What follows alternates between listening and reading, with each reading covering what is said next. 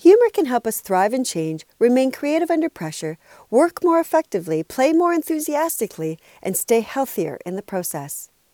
It has been proven that laughter reduces physical and emotional tension. It is potent, but not toxic, low calorie, organic, and absolutely free. Here are today's hot tips for building your resiliency and celebrating Loosen Up, Lighten Up Day. Some of us think that life, especially work, is serious, and in order to succeed, we must be serious too. We need to loosen up and lighten up, and we need to be better role models for the next generation. There is nothing more distressing than to see a young adult so stressed out about their future. Being able to laugh about our situation and ourselves helps us to release the tension, regain our perspective, accept that which we cannot change, and experience joy. It also gives us the physical energy and mental resilience we need to survive.